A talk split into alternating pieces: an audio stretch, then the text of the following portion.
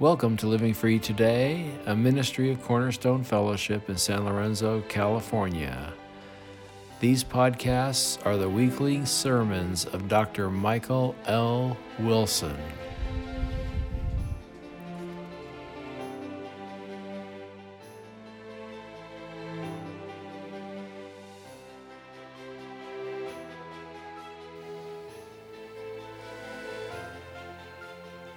Open your Bibles, please, to Psalm 148. When we look at the world and we look at Scripture, sometimes we find a disconnect. Sometimes we find that the way Scripture describes things, the world is kind of upside down and backwards. The world is doing it all wrong. And this is one of those sorts of Psalms. It tells us who and what and when God is praised? And the short answer is that everyone and everything all the time praises God. And we live in a world today in which that is not true. We live in a world today in which all sorts of things and people are praised and worshiped instead of the one true and living God. About this psalm, one commentator said, starting with the angelic host and descending through the skies to the various forms and creatures of earth, then summoning the family of man and finally the chosen people to call to praise, unites the whole creation. Pastor of Eden Baptist Church in Cambridge, England, wrote about this psalm. The psalmist explores just about every area of human knowledge to catalog the potential members of his cosmic congregation. He begins in the field of cosmology angels, stars, and waters above the skies. Then, when he has satisfied himself that he has exhausted the celestial realm, he turns to the terrestrial, marine biology, great sea creatures in all ocean depths, meteorology, lightning and hail, snow and clouds, stormy winds that do his bidding, geomorphology and dendrology, mountains and hills, fruit trees and all cedars, zoology and ornithology, wild animals, cattle, small creatures and flying birds, and to cap it all, political geography, sociology and anthropology Kings of the earth, all nations, princes and rulers, young men and maidens, old men and children, there really can't have been many unthumbed articles left in his encyclopedia. The point of this psalm is everybody, everything, all the time, praise God. So let's look at who he says the psalmist should praise God. Starting in verses 1 through 6, he starts with angels. Now, when we think of angels and how the world gets it wrong, people since time immemorial have worshiped angels, have looked to angels for guidance, have looked to angels to help them. I have known people when I used to work in tech who would actually pray to angels. One guy I knew kept seven stones in his pocket and on each of them was written the secret names of his seven guardian angels. And he could care less about the Bible or about God, but boy, did he really know about his angels, and he prayed to them regularly for protection.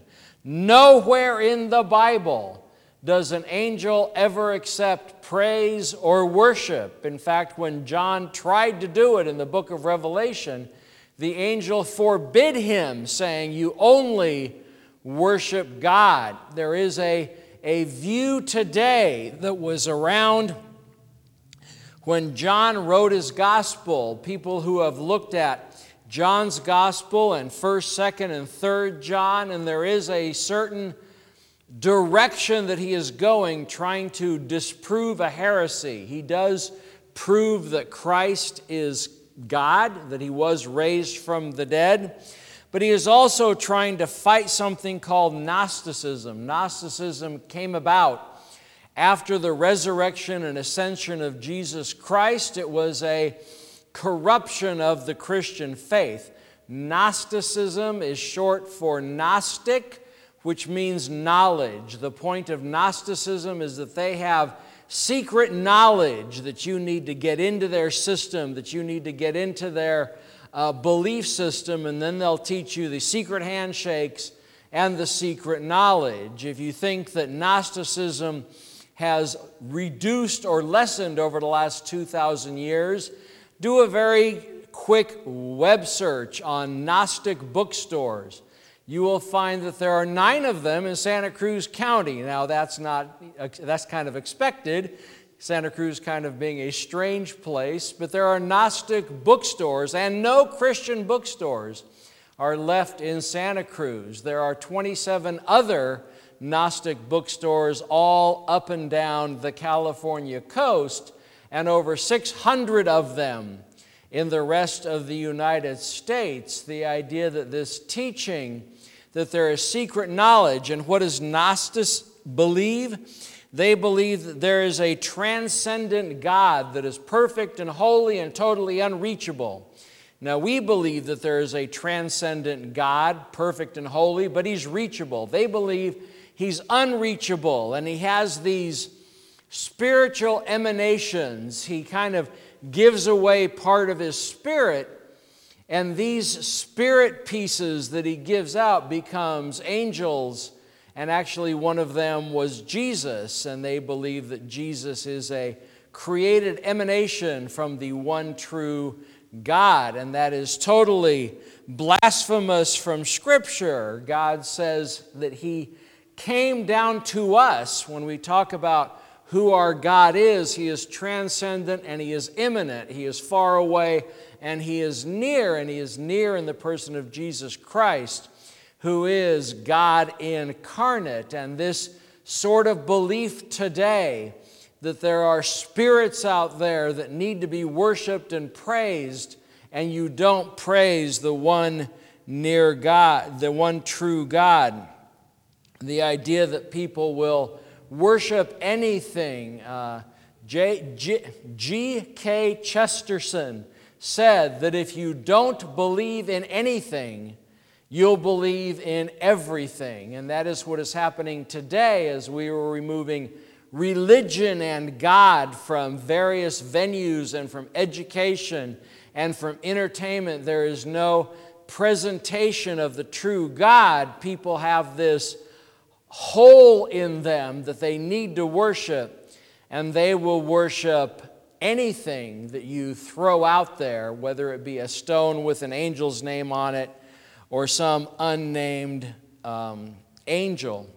The psalmist then talks about heavenly bodies the sun, the moon, the stars, and the planets. And throughout the many years, those have been objects of worship. Your Romans, your Greeks, had sun god, moon god, wind god. They had god names attached to the various natural things that are out there. When I used to work in tech, I actually met a person who worshiped the moon goddess. She actually believed that there was a goddess that lived in the moon. And I said, Well, We've landed on the moon, we've flown all the way around the moon, and nobody saw it. And she just said, Well, she's hiding that there is actually a goddess in the moon. And she prayed to her regularly. And that is something that we do as humans to corrupt creation is we worship creation. We say creation is God instead of following the one true creator God.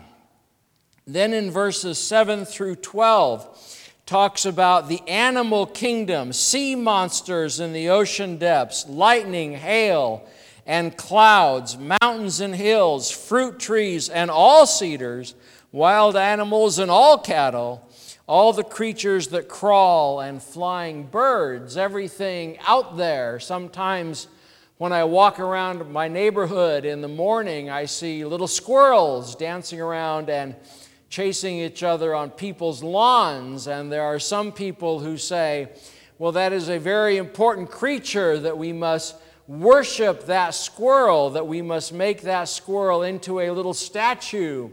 and worship it. And people are worshiping all sorts of things today. People look to the big mountains that we have on this earth and say that we must worship that because it is great and it is immutable. And people just will take anything you throw at them and say, Yes, I will worship it. Yes, I will praise it. Yes, I will call that my God. And you have a certain comfort when you call a mountain your God because that mountain is never going to require anything of you. That mountain is never going to show you anything that you have to believe and you have to understand. And so people run away from the one true and living God and worship His creation. We worship anything we can on this earth instead of worshiping the one true God. And this psalm says that the sea monsters and the lightning and the mountains all praise God all the time. And you may ask the question, well, how does a mountain praise God? It says in the psalm that with a word, God created the mountain, God created the oceans, God created the birds and the squirrels and the cattle and everything else that's walking on this earth today, they were all created by God. So, by their very existence, we can look at a mountain, we can look at an animal, we can look at the weather and get a sense of the power of God. And the plan is the way it's supposed to work is I see the amazing things on earth. I see the, the wonderful coastal redwoods that we have in this state that just tower way above everything, and we're supposed to look at it and say, God is a great and wonderful God, that look what God has given to us to enjoy. Look what God has created for the functioning of this planet, that God has given us all manner of things to enjoy in this world, and we praise Him for it because these things, by their very existence, praise God. It says in Romans 1 that the heavens declare the glory of God. How do the heavens declare the glory of God? Because I can't, I look up at the night sky, I can't make that, I can't build that. Nobody on earth can build that. Nobody on earth can even count the number of stars. We put telescopes out into space to get a better view, and they're still having a trouble counting all the stars. They can't even count all the stars. And that is something that is supposed to put us in a state of awe and wonder at who God is and what God has done. And we praise Him and we worship Him for it, we do not praise and worship the Creator. Then it comes to verses 11 and 12, and he moves into human beings. He says, Kings of the earth and all people, princes and all rulers of the earth, young men and maidens together, old men and children. And we are in a state today where we really like to praise people. We really like to lift people up on a pedestal until they say something we don't like and then we knock them off the pedestal. But we like to praise people and almost worship people. And there is a, a movement that has been going on ever since biblical times. If you remember in the book of Daniel, Nebuchadnezzar king of Babylon at that particular time, king of the known world. And he gets up on his temple, on his palace, and he says, Look what I did, I am like God. Well, God didn't take too kindly to that, so he made him eat grass for seven years, made him insane and function like an animal for seven years. But there are people, King Herod, in the book of Acts, uh, got up and said, I am God. People said the voice of a God, and not, God knocked him down and he died at that moment. That there are people throughout the Bible who set themselves up as God, as creator, as ruler, as great as God, and God doesn't stand too kindly to that. In today's era, there are all manner of people. Shirley MacLaine was big in the late 80s, early 90s for claiming to be God. She wrote a book about how she was turning into God and how God was coming alive in her. Uh, I checked and she's still alive. She's 86 years old, and I wonder if she feels much like God at this point. If you're that much of a God, you can probably prevent all the aches and pains that you might get when you're 86. Oprah Winfrey declared on national TV that she was, in fact, Jesus. Uh, she is not exclusively that. She also says that you're Jesus, that we're all Jesus. And so Jesus becomes a, a concept in her view, becomes something that we are becoming and not God incarnate. We like to deify human beings. We like to deify ourselves. We like to lift ourselves up thinking that we're much better than ourselves. And if I if I am sitting on the throne in my heart, in my life, if I am the most important being in my universe, I'm not going to spend any time praising God. I'm not going to spend any time worshiping God. I'm not going to spend any time focused on God because I'm only focused on me. And when we talk about the division that is occurring in the world today, in the United States today, it is not God doing it. God is a unifier. It is people saying, My views are better than yours. I am better than you.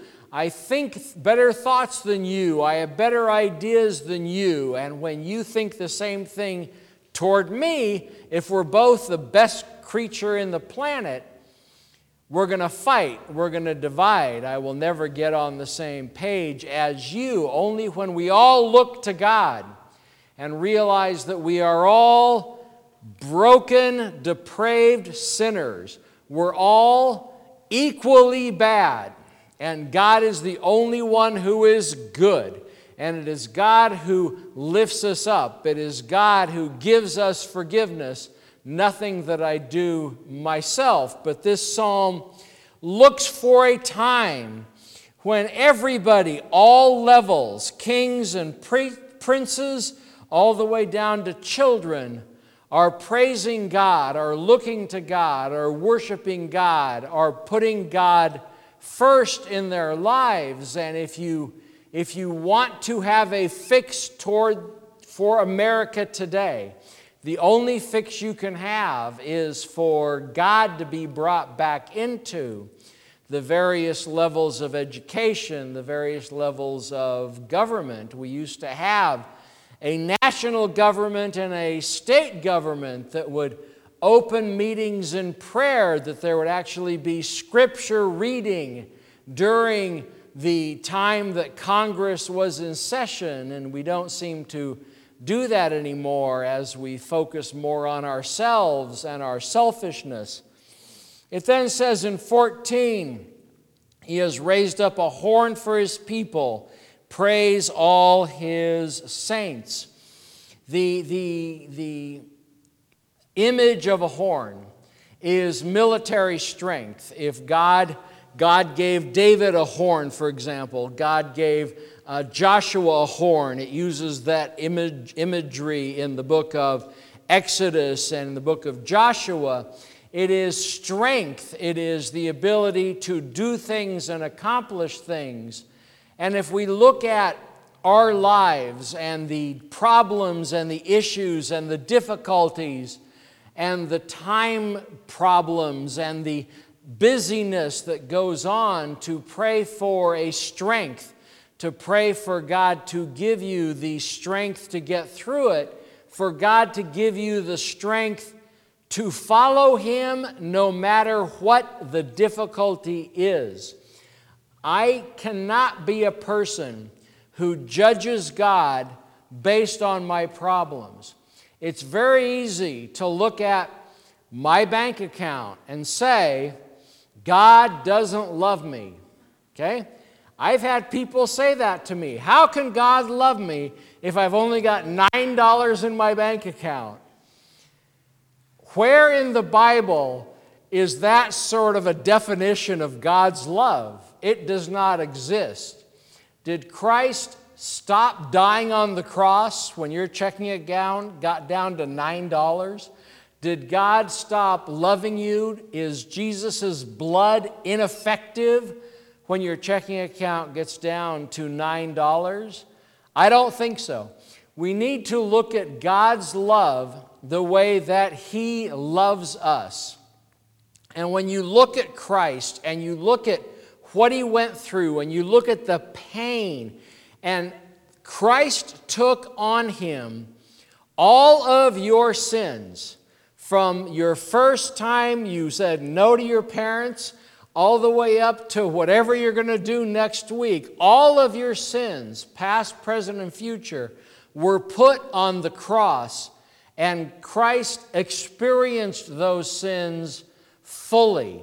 All your sin, all my sin, all the sin of all those who believe, all the billions of believers that have come and will come was put on Christ, and for us to say that is minimalized because I woke up with a new pain in my knee. Okay? I woke up with uh, difficulties that I'm, I perhaps have a housing problem. I have aches and pains. I have financial difficulties. My car's making a strange noise, and I have lights coming on, and all these sorts of things that we can focus on and we can say, life is terrible because it's not going the way I want. As soon as you put your own expectations on your life and remove God's expectations from your life, you are putting yourself back on the throne and you will get nowhere with God. Only when we put Christ on the throne, when we say, whatever happens, whatever my bank account looks like, whatever color of smoke is coming out of my car, whatever is going on with my housing, whatever is going on with my family and my relatives, whatever is going on with my health, whatever is going on with anything, all of that is subjected to the cross. The cross beats it all. The cross fixes it all in eternity. We may not have a perfect life in our expectations in this time, but we are heading toward a perfect life. We are heading toward an eternity when everything will go just peachy and our expectations will be aligned with God's expectations all we have to do is keep Him on the forefront, keep Him on the throne, pray through everything, and lay every problem that we have at the foot of the cross. Let us pray. Lord God Almighty, focus our eyes on you. Focus our eyes on everything that you're doing and not on our difficulties, not on our problems, not on our shattered expectations. Cause us to be people who praise you alone. Cause us to be people who join in creation and praise you every day, all the time, no matter what's going on. I can have problems that are insurmountable, and I can look to the cross and praise you because the cross beats everything. Lord, we praise you for that. And we ask your blessing on the remainder of the day. We ask all this in the blood of Christ. Amen.